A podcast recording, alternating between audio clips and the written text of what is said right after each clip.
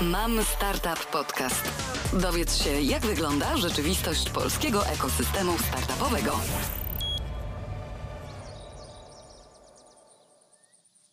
Cześć, nazywam się Hanna Baster, a to jest Mam Startup Podcast. Dzisiejszym naszym gościem jest Anna Ogar, CEO Microb Plus, biotechnologicznego startupu, który działa w branży agritech, działa na rzecz rolników, oferując biopreparaty złożone z mikroorganizmów, które wspomagają e, wzrost roślin, e, a przede wszystkim chronią je przed e, chorobami, przed agrofagami. I dzisiaj, cześć, cześć Aniu, bo nie powiedziałam cześć, cześć, jesteś z nami. Cześć, dzień dobry. Cześć, bardzo mi miło, cieszę się, że jesteś z nami. E, słuchaj, dzisiaj chciałam z Tobą porozmawiać właśnie o tym związku bakterii i roślin, bo to jest bardzo ciekawy wątek i taki obiecujący dla rolnictwa. No z pierwszej, z jednej strony i tak przede wszystkim chodzi tutaj o to, że e, ograniczamy ilość pestycydów, które musimy stosować w rolnictwie, więc to jest bardzo dobra, dobra informacja dla naszego rolnictwa, dla naszych gleb, e, dla, dla wody, dla lasów, dla oceanów, to po pierwsze, e, ale nie tylko, no bo mamy też postępujące zmiany klimatu, które sprawiają, że mamy coraz częściej do czynienia z różnymi gwałtownymi zjawiskami pogodowymi, przymrozkami nagłymi, suszami. I tutaj też wiadomo, jeżeli roślina jest słabsza, no to łatwiej atakują je właśnie różne agrofagi i, i w związku z tym potrzebujemy jakiegoś nowego rozwiązania, bo nie chcemy ładować tej masy pestycydów, a czasami z tego co czytam, no to one okazują się też po prostu już mało skuteczne. No i tak pomyślałam sobie właśnie, że, że to jest coś niesamowitego, że bakterie, czyli coś pochodzącego ze środowiska, coś naturalnego, może pomóc nam y, uratować y, nasze plony, wzmocnić nasze rolnictwo. No i tak sobie myślę, że nie tylko jest to niesamowite, ale też y, może być dużo bardziej skuteczne od tego, co y, człowiek jakoś tam syntetycznie wprowadza, no bo zawsze mówi się, że natura najlepiej reguluje się sama i często te takie eksperymenty ludzi, które mają na celu ingerowanie w naturę, kończą się źle. A tutaj właśnie mamy coś naturalnego i chciałabym, żebyś trochę opowiedziała nam o tym, w jaki sposób w ogóle jest to możliwe, że rośliny współpracują z bakteriami i y, na czym w ogóle polega ta relacja? To, co powiedziałaś, absolutnie ma miejsce.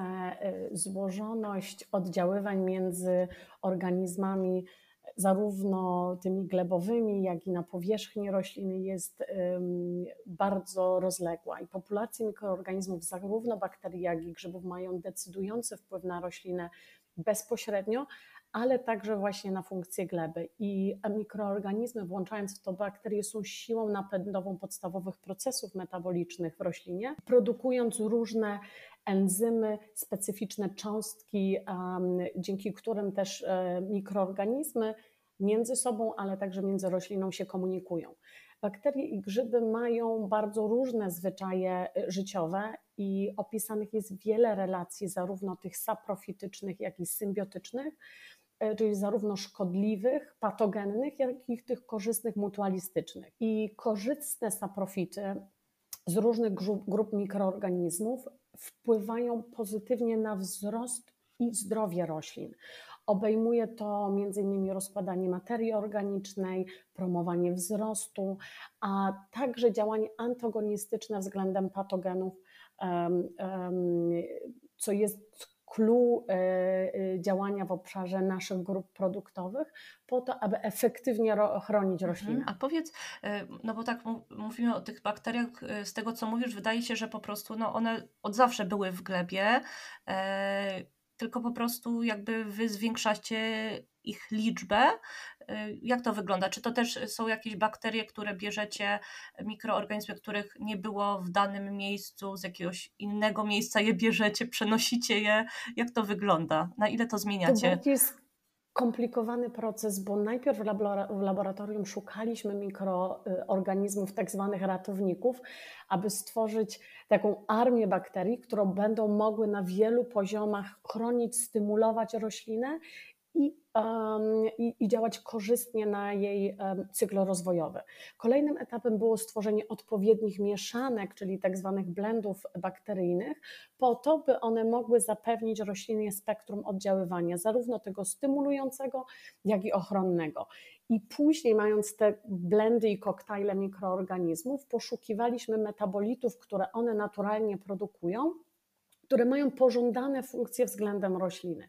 A później to wszystko e, testowaliśmy w polu, by zobaczyć, jaka jest realna odpowiedź e, rośliny czy roślin na, na te blendy, które przygotowaliśmy, e, po to, żeby móc w naturalny sposób wspierać roślinę bez żadnych modyfikacji genetycznych, bez syntetycznych produktów a tym samym pozwolić roślinom obniżać stresy, zarówno te e, biotyczne, czyli patogeny głównie grzybowe i bakteryjne, ale też te stresy, o których Ty powiedziałeś, związanych z, ze zmianami klimatycznymi, e, czyli stresów um, związanych z niską dostępnością wody, um, przymrozkami, um, albo nawet chwilowymi podtopieniami. Mhm. A powiedz, y, bo to, co powiedziałaś, te, po kolei te kilka kroków, które musieliście wykonać, brzmi jak jakaś tytaniczna praca. Powiedz, ile y, lat zajęło Wam e, stworzenie tego? Czy to jest tak, że pewnie bazujecie częściowo na osiągnięciach innych naukowców, bo to brzmi jak naprawdę wiele lat pracy, te, te etapy. Dokładnie tak, bo grupy mikroorganizmów i grzybów są absolutnie rozległe. Każde środowisko charakteryzuje się dużą zmiennością, więc znalezienie takich szczepów, które będą mogły być szeroko aplikowane w różnych strefach geograficznych, na różnych um, roślinach, jest absolutnie nie lada wyzwaniem, więc część, na, um, część rzeczy w naszych badaniach była wsparta e, wiedzą ogólnie, nazwijmy to dostępną, literaturową, gdzie poszukiwaliśmy pewnych opisanych już zależności, a pozostałe rzeczy to jest absolutnie tytaniczna praca, ogrom e, wariantów wykonanych w laboratorium, później w szklarni i finalnie na polu, żeby móc znaleźć te poszczególne E, ale istotne e, e, dla nas parametry, które później przekładają się na efektywność tych produktów. Więc wsparcie literaturowe, które udało nam się zdobyć, na, było podstawą do tego, żeby dokonać takiej wstępnej preselekcji, a później już wykonywać realne eksperymenty w laboratorium. Mhm. I ile lat wy sami jakby pracujecie i, i co konkretnie wy opracowaliście? Cztery lata pracujemy nad tym, by dobrać odpowiednio skład mikroorganizmów i wyselekcjonować te szczepy, które, mm, które korzystnie wpływają na rośliny. E, I w ramach tego udało nam się opracować osiem różnych produktów, z czego cztery to są mm, biostymulatory, czyli produkty, które działają stymulująco na wzrost roślin. Natomiast cztery inne produkty to, e, to są potencjalnie biopestycydy, czyli produkty, które mają na celu kontrolować wzrost e, szczególnie grzybów patogennych e, i mieć takie właściwości nie tylko stymulujące, ale przede wszystkim ochronne. Chciałam Cię zapytać jeszcze o rozwijanie Waszych produktów pod kątem poszczególnych gatunków, bo czytałam, y, że właśnie jakoś staracie się pod konkretne rośliny dobierać Wasze produkty? Już powiem tak, staramy się um, um, tak projektować nasze produkty, by one mogły bardzo szeroko być wykorzystywane w różnych um, uprawach. Nie chcemy y, specyficznie tylko i wyłącznie targetować jednej uprawy, bo to później ogranicza jej zasięg rynkowy, więc staramy się tak dobierać mikroorganizmy, żeby one były jak najbardziej szeroko dostępne, ale też y, później z możliwością aplikacji na różnych uprawach, w różnych strefach geograficznych, w różnym e, czasie aplikacji.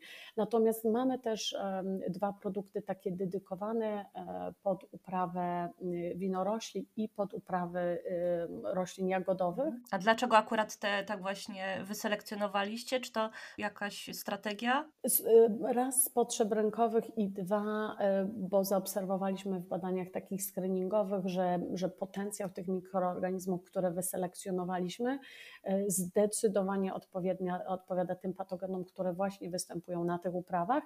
E, stąd zrobiliśmy takie profilowane, mm, e, profilowane produkty. Natomiast w przypadku pozostałych staramy się, aby ten dobór tych naszych mikroorganizmów w koktajlu był jak najbardziej szeroki i uniwersalny w kontekście danych upraw.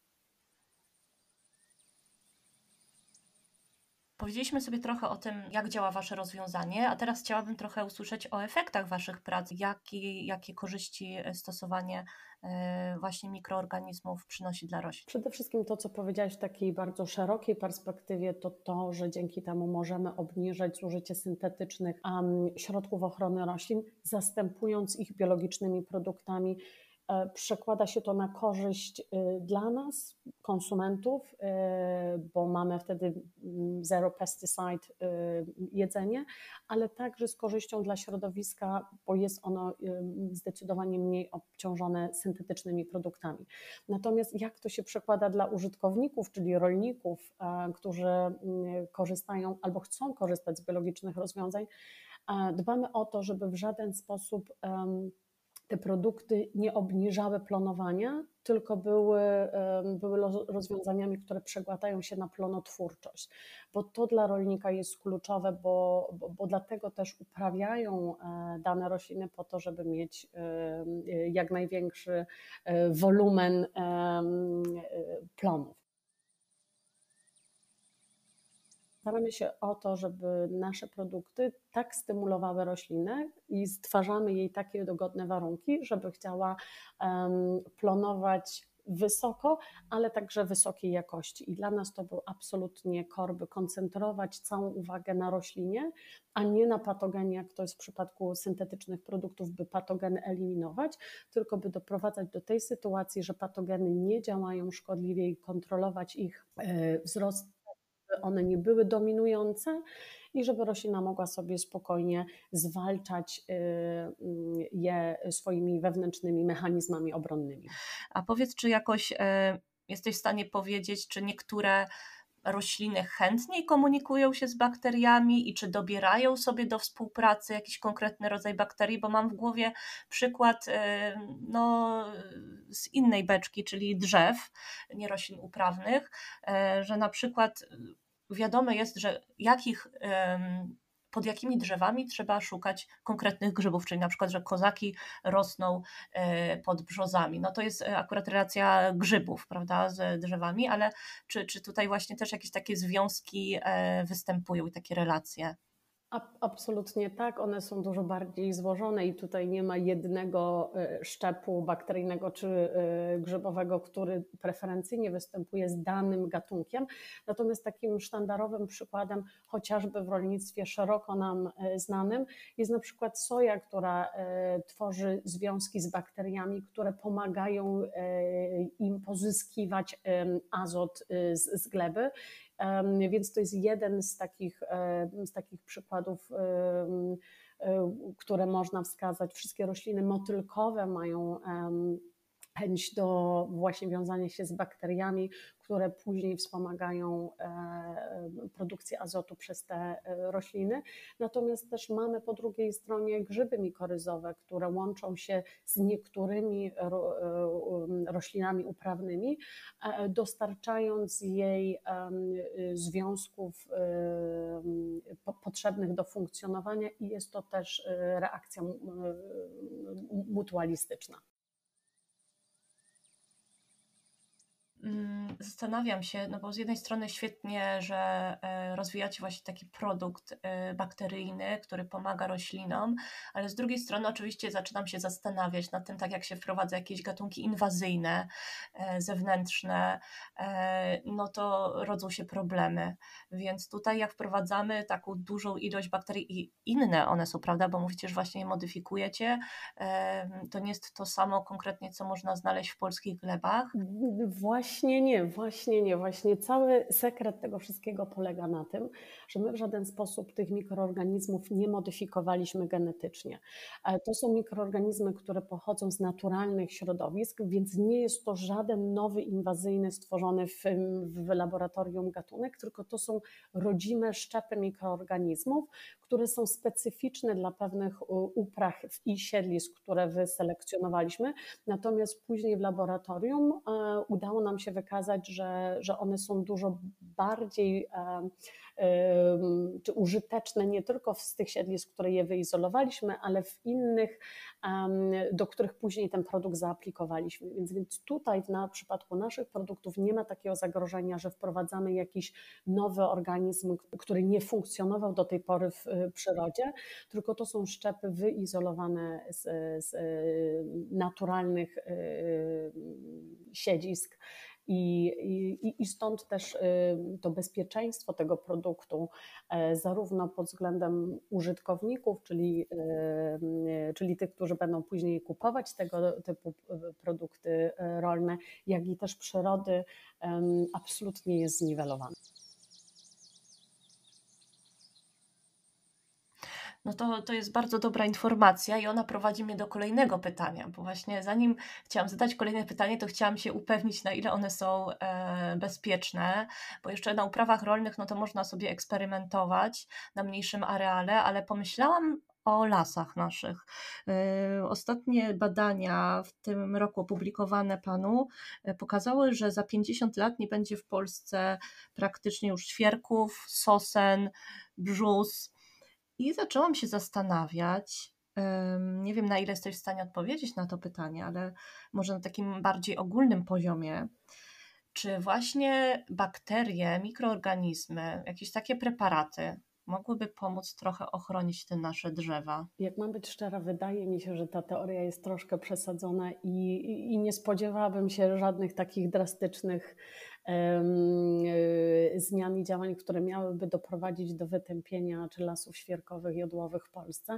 Aczkolwiek na pewno teraz przez zmiany klimatyczne musimy się zmierzać z nieco innym spektrum patogenów, bo wyższe temperatury skutkują też tym, że, e, że, że różne organizmy pasożytujące, zarówno grzyby, jak i, jak i owady, e, zaczynają się rozwijać albo bardziej intensywnie, albo w zupełnie innym okresie, albo zawlekamy sobie różne gatunki y, właśnie inwazyjne, także patogenów, e, które później sieją zniszczenie. To, ta 50-letnia perspektywa wydaje się dość fatalistyczna.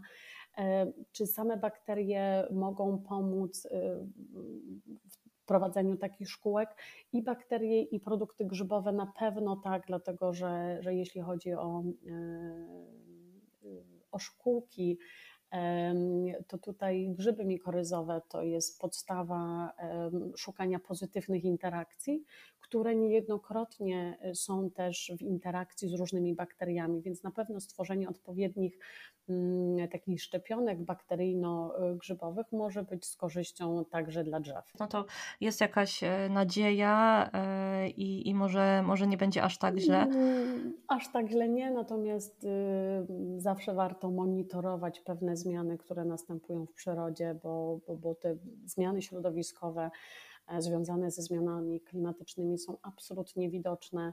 E, zresztą temperatury w, grudniu i w styczniu w tym roku pokazują, że jednak ten, te, te, zmiany klimatyczne są odczuwalne, bo 16 czy 18 stopni w styczniu to, to zdecydowanie rekord, jeśli chodzi o te strefy klimatyczne, w których funkcjonujemy. Na sam koniec powiedz mi jeszcze, jakie macie plany na ten rok e, i o czym marzycie, jeżeli chodzi o swój produkt. Chcemy zarejestrować przynajmniej dwa produkty w tym roku. Pozostałe grupy produktowe e, testujemy we współpracy z dużymi koncernami, zarówno e, w Europie, jak i w Stanach i chcielibyśmy rozpocząć też proces rejestracji tych produktów nie tylko tutaj europejsko, ale, ale w, na, na, na gruntach pozaeuropejskich, czyli głównie w Stanach i Brazylii i to jest zdecydowanie nasz cel na 2020 2023 rok. Dzięki wielkie za rozmowę, za wszystkie ciekawe informacje, za wprowadzenie nas w świat bakterii i ich związków z roślinami. Naszym gościem była Anna Ogar, CEO Microb Plus, biotechnologicznego startupu działającego w branży agritech. Dziękuję.